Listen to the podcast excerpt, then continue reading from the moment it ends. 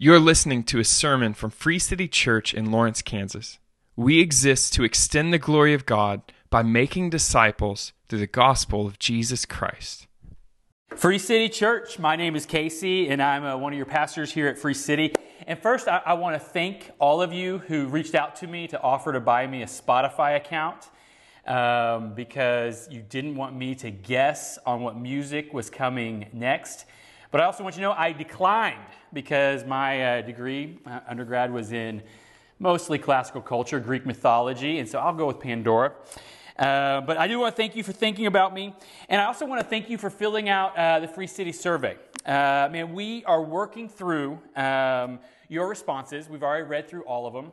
And I want to, I so appreciate uh, the creativity of some of the responses and some of the jokes that were sent in, but also a lot of the thoughtful questions. And so we are considering those things uh, with great, great care. And this Sunday, um, we are meeting with a leadership team to decide what's next. And so we are looking at what's going on.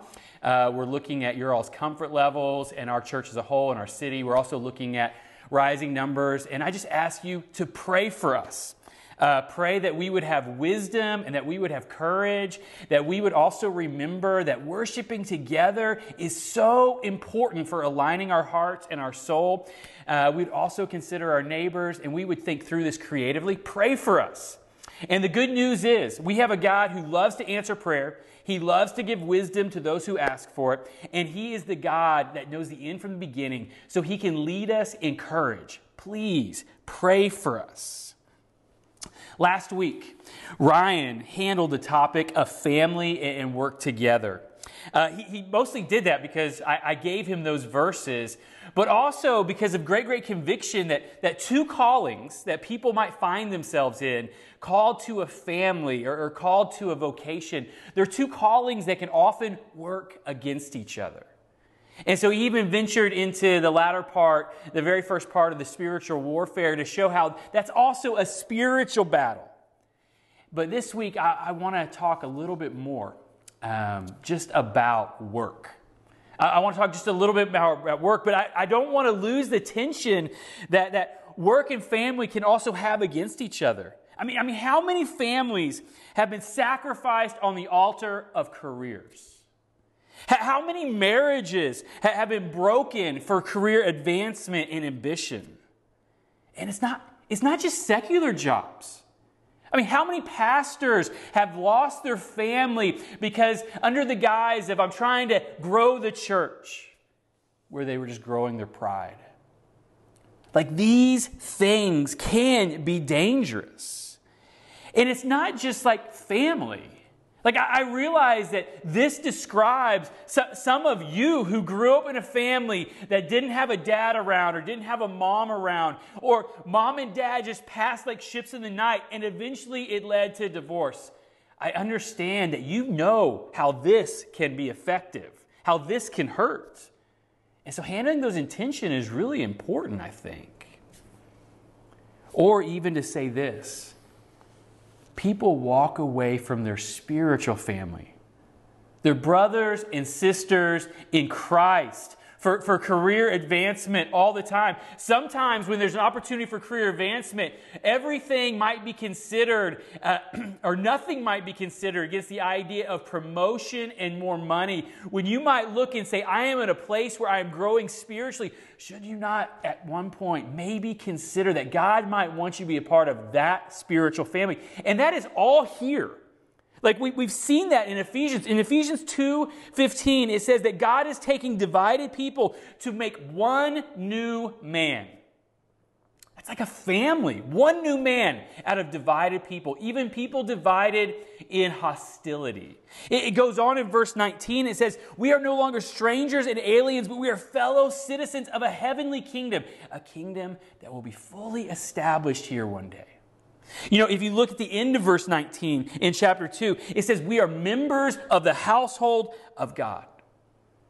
Brothers, and sisters, if we look at Acts chapter 2, there was such generosity between the brothers and sisters of Christ that they were selling property to hold it in common to help people. And Free City, you have helped a lot of people.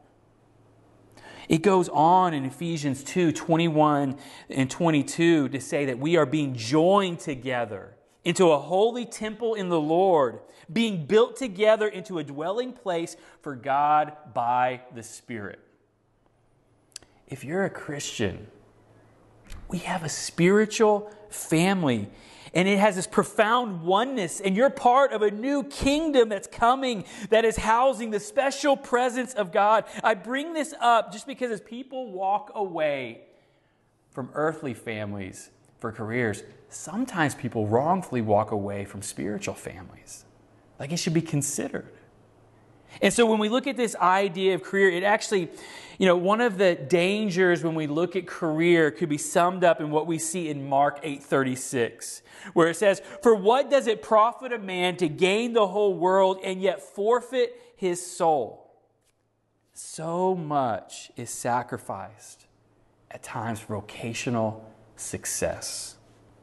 Last week as I as I was listening to Ryan uh, teach about work and family, there was something about work that really caught me, like brought encouragement and conviction at the same time. I was really haunted by just one word stewardship. And I, I, remember just thinking, like, that word is weighing really heavily upon my heart, just stewardship. And then later in the week, I was, I was talking to a friend, and the idea of work came up, of the idea of careers and calling. And once again, like, when we started to describe it, it felt like a stewardship issue. Like, how does this text talk about stewardship of work and calling? And then later in the week, man, I was just at a really low point, just kind of felt overwhelmed uh, by everything that was going on and just kind of feeling alone. And I was sitting with Kinsey. I came home for lunch and I was sitting with her outside, and she actually sent me away. Like, she sent me away and said, You need to go talk to Jesus. Like, you need to get away and don't go to your office because you'll get busy doing other work. Go find some shade, even though it was like 103 degrees. Go find some shade somewhere and just listen to Jesus. In Free City, I, I did. I, I went and I first ran. I ran until my brain was quiet. And then I just walked. I just do better in activity. And man, just the same thing as I was just preaching to my heart, that same idea of stewardship was haunting me. It was convicting me and it was encouraging me. You see, for the believer, work is a calling from God that must be stewarded toward the coming kingdom of God in a way that makes much of Jesus because we will answer to Jesus for our work. And so, I, I, don't know if you heard, those are my three points. We are going to focus on three words that we find here. One is uh, uh, assumed in it, and the words are this calling. The calling of work, it's assumed in the text. And then we're going to look at stewardship. The stewardship of work, it, it's assumed in the text. And then we're going to finally look at um, accountability. The accountability for my work. You know, and, and as we get started, we've got to wrestle with two words that we find in, in verse 5. You know, Ryan pointed these things out, and it's just worth pointing them out again. We come and we see these two words come out right away bond servant and masters. Bond servant and masters. And like the word for bond servant, Ryan pointed this out so well. It's the same word that's translated as slave. And what translators have to do is when they look at the context to decide, is this more on the slave side or is this more on the bond servant side? And they can categorize the same person in the same way. But like when we look at this, we need to understand like our history. We have used passages like this, like in the American experience, we have used passages of this to support things totally contrary to the teaching of Scripture. Totally contrary to the heart of the gospel. Like our country, the churches in our country at times have used this language to exploit and hurt people. And so when we talk about this, I just want, there's a major difference from the first century context of bondservant and master compared to like our American experience of chattel slavery. Like there's a major difference. And so I want to run through really, really fast, just kind of show you some of the differences. And so just some fast points on American slavery. First, it was racially driven. Uh, American slavery was almost entirely racially driven. Slave traders went to Africa, sometimes using other tribes, oftentimes using other tribes, to kidnap families and individuals and people to put them on a ship to ship them to America. Like it is estimated that from like the early 19 or the early 1700s, like 36,000 Africans a year were kidnapped and that grew number grew quickly to over 80,000 a year during the 1780s. That's our context. Or, or, you know, slavery then was, in our context, the American slavery experience was a lifetime. American slavery was a lifetime status for most, meaning once you were a slave, you were a slave for the rest of your life. Or our experience was, you know, generational.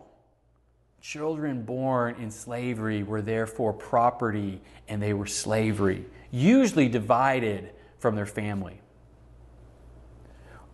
Or we just say this they were seen as possessions, not people. Often accounted as equity in the estate. Seen more as implements than, than people. Weren't seen as people created in the image of God, worth of dignity. They were seen as something else. It was an evil institution to which its legacy still plagues us. We're still talking about it. It still plagues us.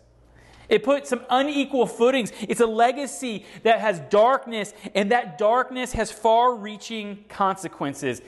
And just as people of the gospel, people with the light, we have to be willing to shine the light of the gospel in all those dark corners. When the Bible talks about bondservant and master, it's not talking about that experience.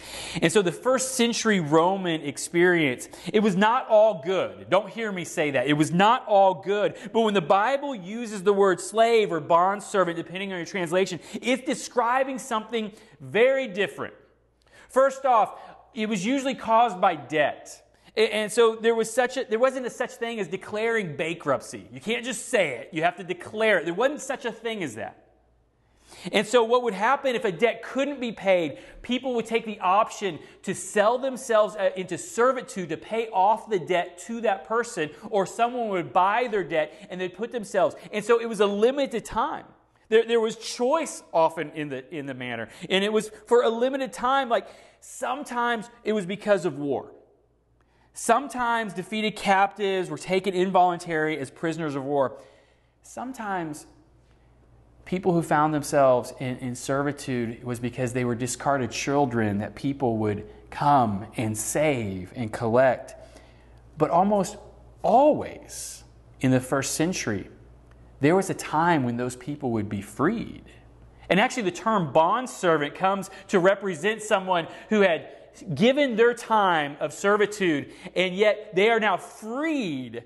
But then they decide, I don't want to go work for anyone else. I will be your bondservant. I will choose to stay here and be a part of your family and work for you. And what would happen is they would take a nail and they would pierce the ear to, to designate they are free, but they choose to stay. And so, in the context, when the Bible talks about this relationship, it's not talking about a perfect situation. It's not talking about a situation that didn't get exploited and people weren't hurt, but it's talking about something very different. And, and so it's better for us to understand this as boss and worker. It's talking about something different. But if, if the comparison between the culture doesn't do anything for you, think about what we see in Leviticus 25. Think about the heart of the scriptures. Leviticus 25, it, it, describes what's called the year of Jubilee. And the year of Jubilee was roughly every 50 years, the seventh seven year. What would happen is uh, land that had been bought off other family lines because of debt was supposed to be purchased back or given back every 50 years. Every 50 years, anyone who found themselves in slavery was to have the opportunity to buy themselves out or to be freed altogether every 50 years. I mean, if you think about that, that's like once a generation, there's almost like this do over experience. Like the idea is that a family line won't be so destroyed and so crippled that it can never come back out of poverty or can never come back to be back on top. It's this idea of like we want to do over and to start over. It's an idea of value. God was leading his people to look at the inherited land and to say, no one should ever be expelled from the promised land. They have a stake here. And the sad thing about the Israelites' history is they never did it.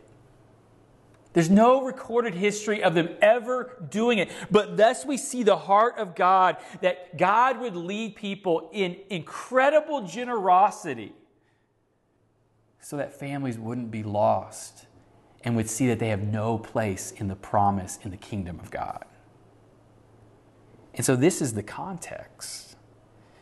Like now, when we read bondservant here, it is far from a perfect situation, but it is nowhere near the same violent atrocity that the African Americans experienced in America. And so now, let's look deeper at the text.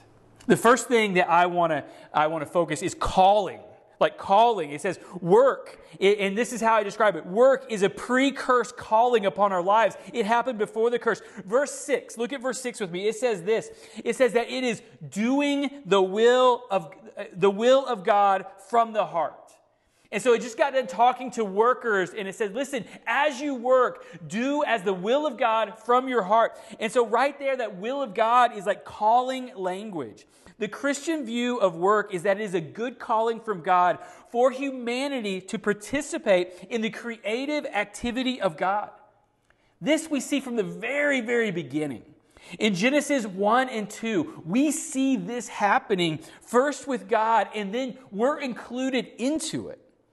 And so the calling idea is in the heart of creation. Like if you look about it, we're going to see these type of things in Genesis 1 and 2. We're going to see how God feels about work. We're going to see how God desires to include us in his work. And then we see like what happened to work in Genesis 3. And so the first question like how does God feel about work?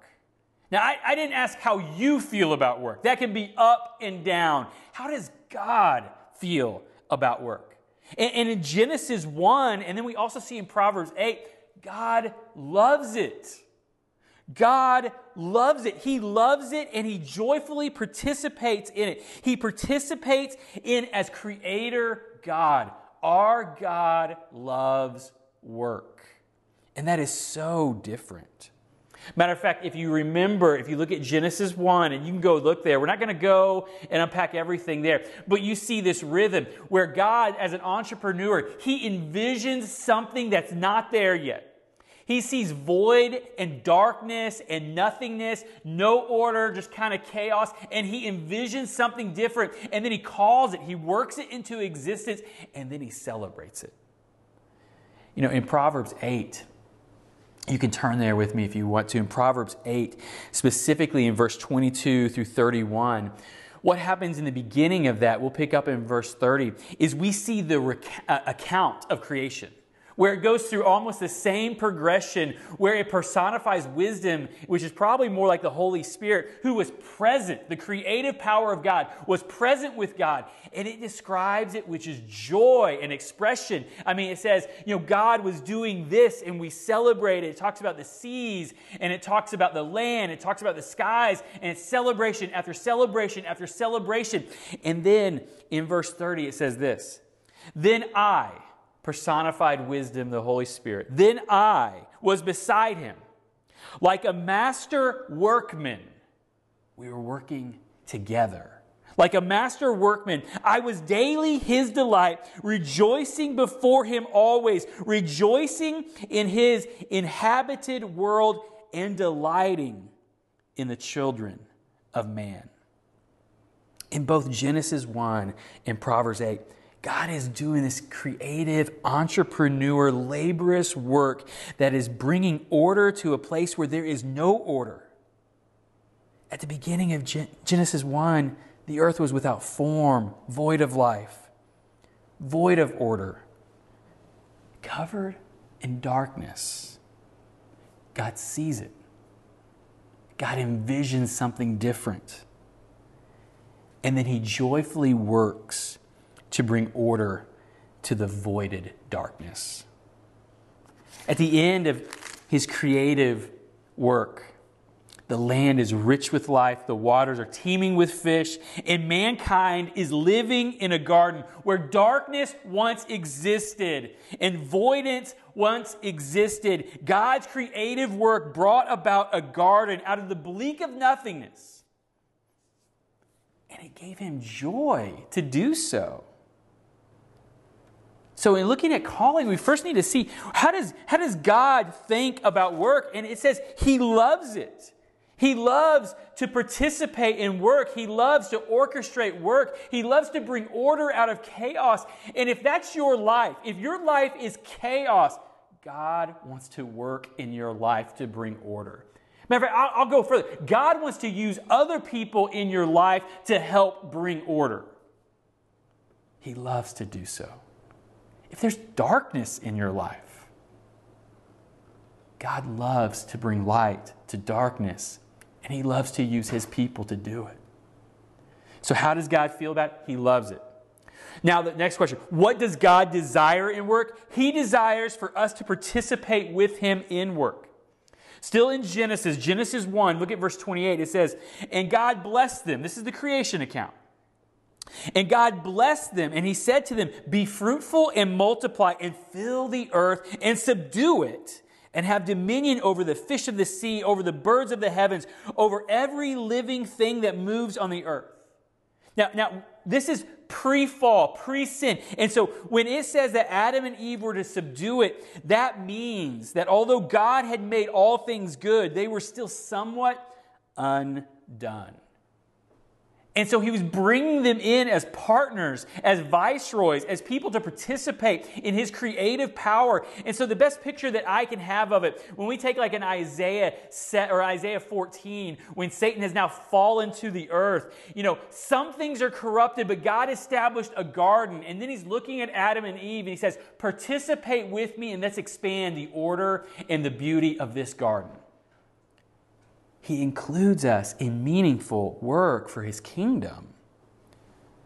You know, it goes on in verse 29, it says, And God said, Behold, I have given you every plant yielding seed on the face of the earth and every tree with seed in its fruit. You shall have them for food, and to every beast of the earth, and to every bird of the heavens, and to everything that creeps on the earth, and everything that has breath of life. I have given you every green plant for food, and it was so. When it says, Behold, I have given you, it is God placing meaningful work under Adam and Eve's care. This is a steward calling. This is a steward calling. He's saying, like, look, look what's all around you. Look where you are. Look what's around you. Care for it. Work with me to cultivate it, to expand it, to help it reach its fullest capacity. There was more work to do, and God called them to participate with Him in meaningful ways to accomplish His purpose in His world. You know, verse 31, it goes on, it says this And God saw everything that He had made, and behold, it was very good. And there was evening and there was morning the sixth day. Like, did, did you see that? Like, God even established work in a work week. Like, for six days there was working and then he rested. Like, that means God loves the weekend also. Like, that is good news. In, in C.S. Lewis's uh, first book of the Narnia series, The Magician's Nephew, it, it, depicts this creation account, really leaning in on Proverbs 8 and Genesis 1 and 2. And it leans and it shows Aslan walking through an inhabited earth that started very, very void, singing life into existence. It talks about deep sounds as the seas were formed, and then light sounds as the grasses and flowers popped up. It was a creative work of beauty. And this is the picture of what God has done and He is still doing. It is a joyful, artful, creative, entrepreneur experience that God loves and He's called us into. It's a calling. And there's, there's nothing like that in all of antiquity.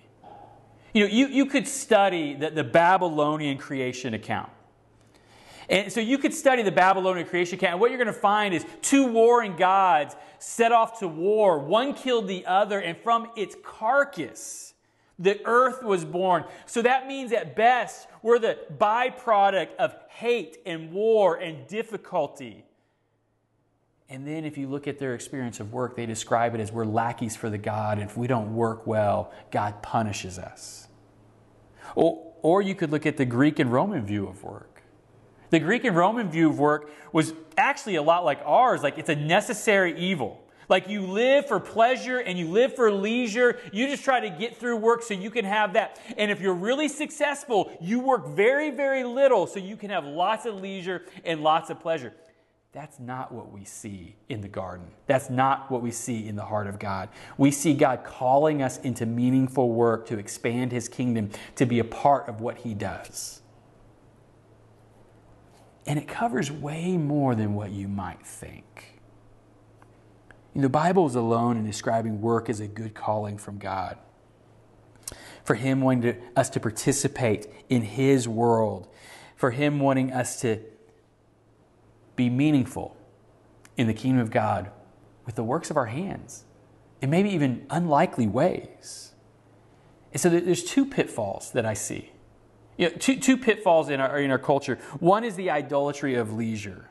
You know, we, like the Romans or like the Greeks, see work as a curse often and leisure as the meaning of life. And so we live for five o'clock and Friday. And, and when we do that, we don't enter in to participate. We don't dream about what God might be doing. We see our work as a necessary evil to get to the better parts of life. And there's nothing wrong with leisure. It's just if you leisure too much, you will ruin yourself. And if, if that's your God, if leisure's your God, you'll never see what you do as meaningful part of the kingdom of God. As, as I was talking to, to Matt Deeg, who you're going to see more and more stuff come out in the future about these vocational groups, you know, opportunities for people in like fields. Maybe it's academia, or, or maybe it's a service role, or, or maybe it's like a teaching role. Or I guess that's academia. You're going to see more and more like, how can we get together to help instruct others? you know, to help instruct others what it means to be a part of the kingdom of God and to see your work as advancing the kingdom. When I was in Warrensburg, I had a friend, he was a pilot. And he found himself in my office, and we were talking, and he was asking this question What does it look like to be a Christian in this world, in my pilot world, where these things happen? And I remember thinking, I, I don't know. I, I don't have any idea. But I remember thinking this, and I remember saying this. His name was Garrett. I was like, Garrett, I don't know exactly how to advise you to be a part of the kingdom of God as a pilot in the United States Air Force. I can definitely tell you things that are not okay because of direct commandment, but I don't know if I can fully advise you in that. But this is what I know. There is a way for you to honor God and be a part of His expanding kingdom there. And He's equipping you and others to find it. And so that's the whole idea of vocational groups. And it might just be changing the vision of what you do. It might just be changing that vision. But like if we prioritize only leisure and work is a necessary evil just to get there, we will never ask those questions of how does God want to use my participation in this world with how He has skilled me to be a part of the kingdom of God. But there's another danger a very Western danger. And that, that danger is the idolatry of work. Like we err sometimes in the complete opposite view. We don't, you know, work to find real life in leisure, other things. We live to work. All our identity, all our worth is found in our work. So when, you know, when we're doing well, like we feel good about ourselves, but we're willing to sacrifice everything to be there. And when we do that, there's actually something going on in our heart that's never going to work out. We're trying to establish a righteousness before God and before men. We're trying to tell the world, I have weight, I have meaning, I have rightness, I matter because of this. And those things fail. Work was never meant to establish your identity, but it was a calling that you could participate with God. And so the first, like, man, God loves work. God, God calls us to join Him in His work. But now, what's wrong with work? You see, work is not a curse. But according to Genesis 3, specifically 17 through 19, it has been cursed. See, after we declared God to be untrustworthy, we sinned. We said, I don't know if I can trust you, but I'll trust my own voice. I'll trust the voice of another. And we walked away, and a byproduct was something broke in the world. And so now, when we try to participate with God in His kingdom, it just doesn't work out in the same way. This is why work can be exhausting and frustrating. This is why farmers have to work so hard because, because they don't just grow crops, they also grow thistle and weeds and they have to fight pests. This is why like we have to work so hard against the elements. This is why relationships at work can be so hard because we're filled with envy and sin and they clash against one another. This is why people will use others as stepping stools for success to establish their righteousness before others we looked at God and we said, You're untrustworthy because it seems right to me. And in Genesis 3, he says, Cursed is the ground because of you. And it goes on and it says, In pain you shall eat of it all the days of your life. Thorns and thistles it shall bring forth for you. You shall eat the plants of the field by the sweat of your face. You shall eat bread till you return to the ground, for out of it you were taken, for you are dust, and to dust you shall return. Because of sin, because we listened to our inner voice of reason and dismissed the trustworthy, good instruction of God, participation with God to bring His good purposes in the world. It's hard. It doesn't always work out. It's not always easy. And, and, then if we take this, you know, on, what we do is we find like an Ephesians 6, 6, where it says work is a calling, it is doing the will of God. In the Genesis 1 and 2 and a Proverbs 8, and it describes work as a good calling from God that He wants us to participate in, that He wants us to be a part that has meaning. And we say, it's too hard, I don't believe it. Tim Keller, in, um, in his book, um, every good endeavor, he says this. He says, Work is as much a basic human need as food, beauty, rest, friendship, prayer, and sexuality. It is not simply medicine but food for your soul. Without meaningful work, we sense significant inner loss and emptiness. People who are cut off from work because of physical or other reasons quickly discover how much they need work and thrive emotionally, physically, and spiritually. And I know reading that can be hard. We have people who just graduated from college and they can't find any work in that field. We have people who have lost jobs because of everything going around with COVID 19. I have a friend who has been wrongfully terminated, and when you see the evidence, it is so wrong. And he's feeling some of that void. See, we start in a garden in Genesis 1 and 2, but we end in Revelation 21 in the city of God. How does a garden turn into a city? Work, entrepreneurship, laborious, beautiful work, creating systems and structures and sanitation, creating things that keep us from getting sick you know, having homes to dwell in so that we can raise families and schools to go to so we can educate our kids. Like all of the civil orders, having police officers because they don't hold a sword for nothing. Like there's a problem in the world. We have to fight against wrong. We have to fight against sin. Like all of these things are coming about. And the entire span of the Bible says those could be participating in the kingdom of God in meaningful ways that we may never get to see on this side of eternity, but they matter. See, God calls us into work. But now the word that haunted me the stewardship of work. This text says that work is a stewardship, working toward the coming kingdom of God. Look at, look at verse 7. In verse 7, it says, rendering service with a good will. And then this is important as to the Lord and not to man, knowing that whatever good anyone does, he will receive back from the Lord, whether he is a bondservant or is free. It says, we work as to the Lord, not to man. And that means that there's a stewardship toward God in how I work and what I do. And I just, I really want to focus on really like two things that this says when we think about stewarding work. And so the two things that I think we should talk about first is like work can be evil. There is evil work in our world. There are evil jobs. There are evil like institutions. Work can be evil. Like, and then the second thing is this, like, we can be evil in our work. And so first, like, there is evil work. Like, I, am not going to spend a ton of time on this because I think it's actually obvious. There is a porn industry, and it's evil.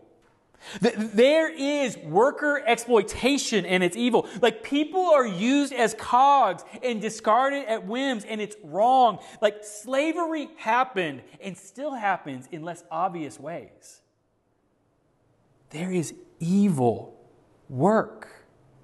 Like corporations cut people to raise stock prices half a percent, and if the bottom line is driving every decision, it's evil. Like there are, there's evil. Yeah, I, I mentioned it. Like one of my good friends just got wrongfully terminated. Like it's wrong. It's really clear to everyone that you know business is slowing and they're looking for any reason to get rid of people, and so they trumped him up on some stuff. Like it's wrong. You know, our country has a dark history of exploiting the poor, denying opportunities uh, for minorities. There is evil work. And then there's also people who see work differently. One of my friends, his name, his name is Caleb, he's a contractor. And man, he sees the work of building and remodeling and refurbishing and renovate. He sees that work as his kingdom expression. And when he talks about it, he says, I, I, dream of what God might do in the places that I remodel. I pray that God might reconcile marriages or like dreams might happen in people's minds that might change the world. Like he thinks in those terms. And he thinks in the terms if we start in a garden and we end in the city, a lot of houses are going to have to be built between now and then. He thinks like that. You know, he's been so busy. I was just talking to him. He said that he's hired like four or five new full time employees. And so I think he's up to like 11 full time employees. And man, I was just blown away. I mean, God is using him to provide for like 11 families in the city. That's meaningful. That, that, that's a part of the kingdom of God. Like, and if he sees it and he dreams about how can I change them, like it's not wrong for him to make profit. It's wrong for profit to be the only thing making decisions. He dreams about how he can impact his workers, how he can make their life and his job more reflective of the kingdom of God. You know, he dreams about things like what if God uses his kindness and generosity to save people and his contracting company to provide for him? Like that is good stewardship of work from a heart that is captured by the gospel. But some work is evil. You know, the, the, the other thing, like, and actually, if you've been keeping up with the Bible reading plan, you just read Ecclesiastes.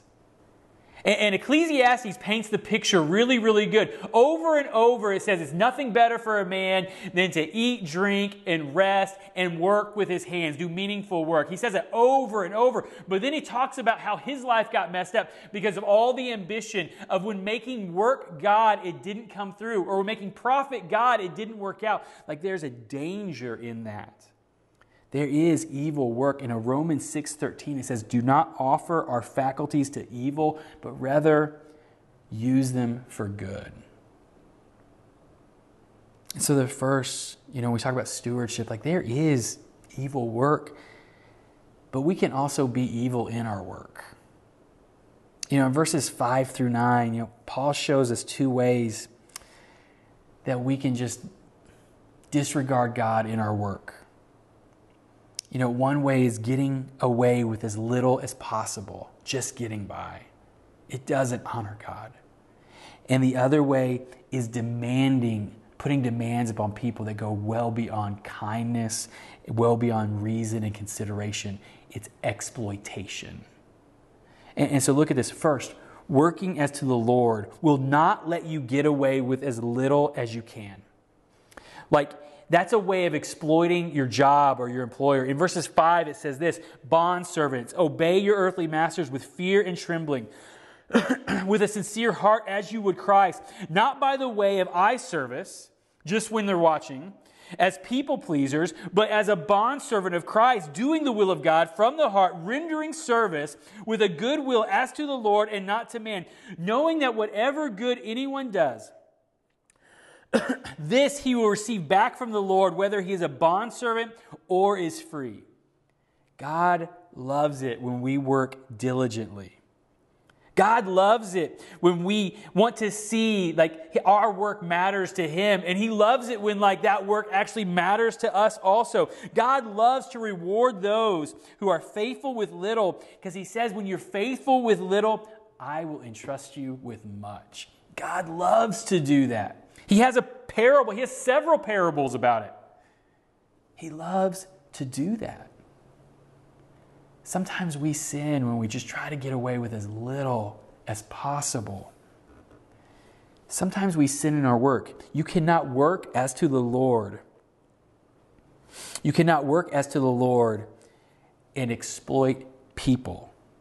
In verse 9, it says, Masters, do the same to them which means work hard in a way that honors the Lord, honors a calling to accomplish His good purposes in the world. Remember, it's all the things that He just said. Like, don't just try to get away. Don't use, like, your leadership, I'm in charge, to be lazy. He says, like, you've been entrusted with something. So, bosses, you've been entrusted with something. Everything we just said to the, your workers, we're saying to you. And then it goes on in verse 9, it says, And stop your threatening, knowing that he who is both their master and yours is in heaven, and that there is no partiality with him. Like, if there is one thing that's very clear in the Bible, it's that God hates it when people exploit other people and use the power that's in their hand to do it. Like, like if, you, if you're not familiar with the Bible, because you haven't really read it, but you want to know what I'm talking about, you need to Google these words the widow, the orphan, fatherless, the poor, the alien, stranger, or immigrant, depending on your translation. Because over and over in the Old Testament and the New Testament, we see the activity of God and the heart of God saying, I defend those people. And I want to express my goodness and my kindness through my people, that their heart might be like my heart, and that they would have a generous hand toward them. They'd be generous in their time, they'd be generous in their possessions. They would be generous because the heart of God is generous. And so, in a worker, you know, boss relationship, he's saying, bosses, don't, don't lead in such a way that exploits. You can be sinful in your work. But now, you know, what, what captivated my heart to want to add to last week's sermons was this idea of stewardship. And, and I know some of you uh, are working a job that, I mean, you just don't see it going anywhere. Like you don't love the, the job that you work, and there's still a stewardship thing that comes with that. And if you're wrestling with that and you don't see calling in it, like I encourage you, get in a life transformation group. Get with other people and start to dream and pray. Look, God, I don't know how the kingdom of God is expanding in this area. I, I don't see how that's happening. Start to pray about it, and maybe you will see, or maybe God will call you somewhere else. He says, Work as to the Lord. Find meaning and purpose. It's work. I, I, know people have graduated, find no jobs in their field. I know people have been terminated and had to file for unemployment. I know that people are being asked to do more and they're being paid less to do it. I know that there are parents who have sacrificed careers to raise their kids, to really invest in another calling. And at times that just hurts. I, I know. And if that's not working as to the Lord, I, I don't know what is. Like, like working as to the Lord isn't just a reminder for, for, for you know, non-Christian work. Like, it's not just a reminder. Like, Kinsey sent me away because I needed to get with God to remember uh, Romans 14. I needed to remember, I needed to answer to Jesus.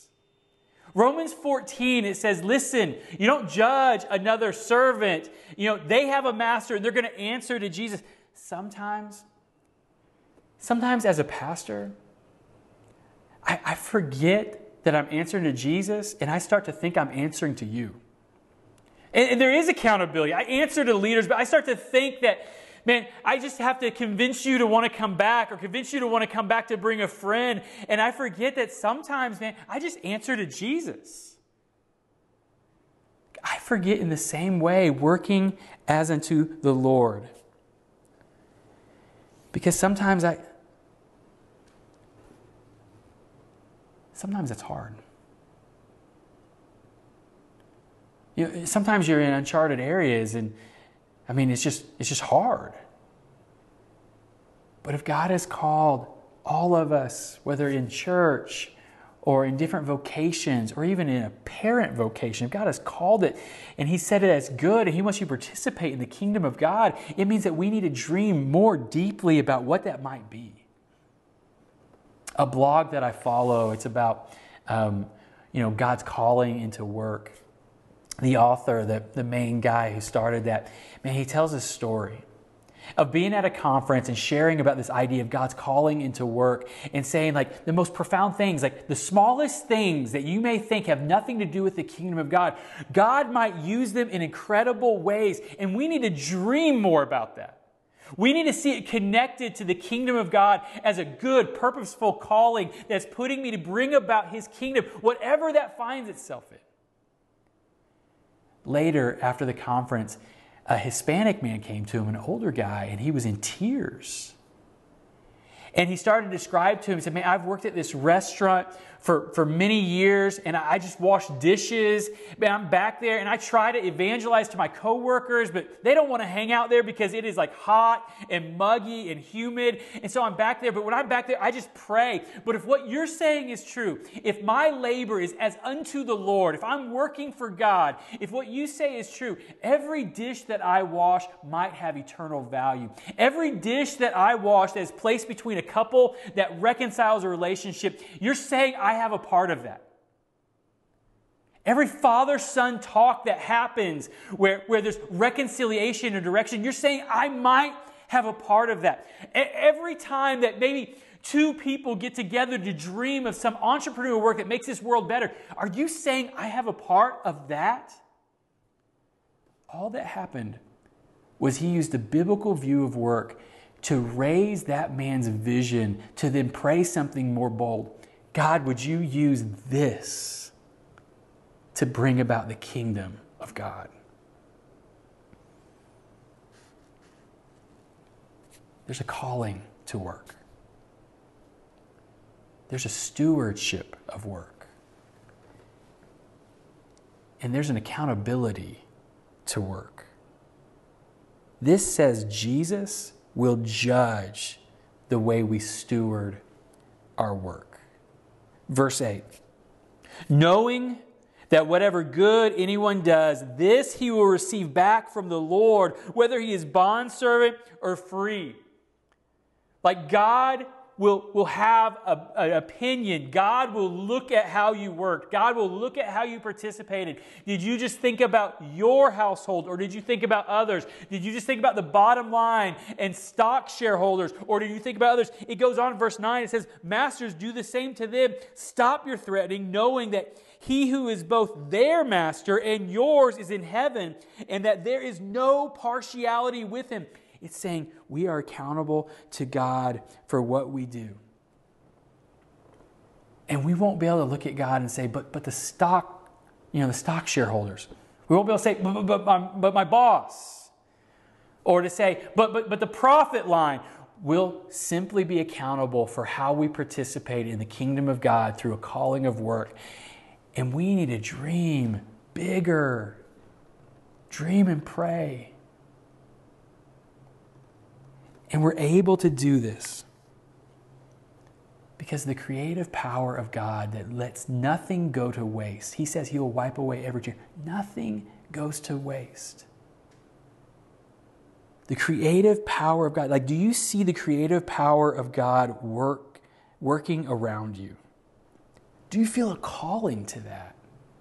You know, 1 Corinthians 12, when it talks about the body of Christ and the church, it says we're equipped differently. We're called in different ways, but we're to participate in the body of Christ in such a way and participate in this world in such a way that we're part of the coming kingdom of God, that we show what's coming. We are missionaries demonstrating a different kingdom with a different ethic. And this world is not going to understand that. But they can marvel at the beauty of it. You know, God worked to make a perfect world, and we despised his rule. And the result of our sin, it was cursed work is not a curse, but it was cursed. And do you know why he did it?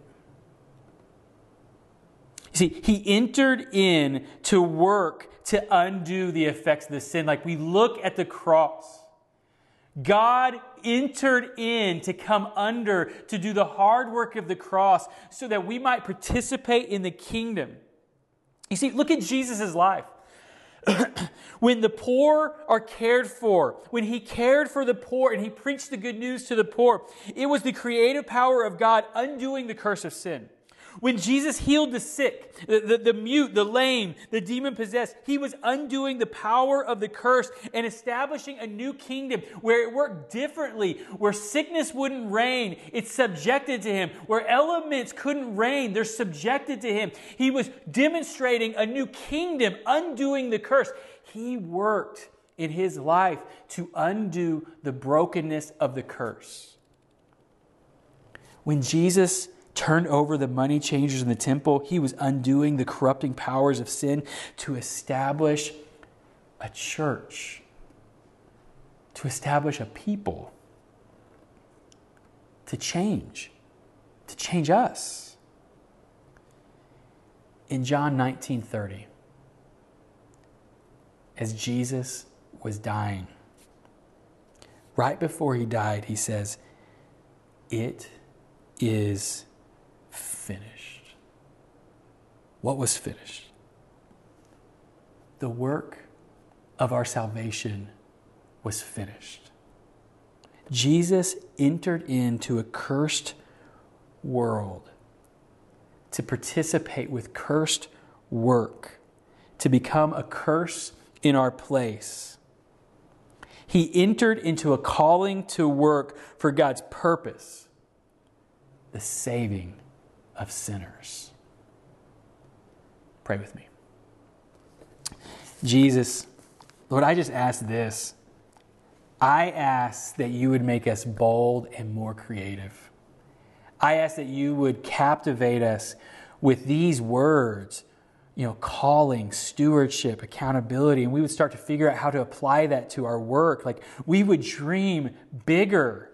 And Lord, there's going to be so many surprises as participate in the kingdom of God, there could be a dishwasher who like has so much credit for the changing of so many lives because he prayed over every dish and prayed that God would use his work to bring about the kingdom of God.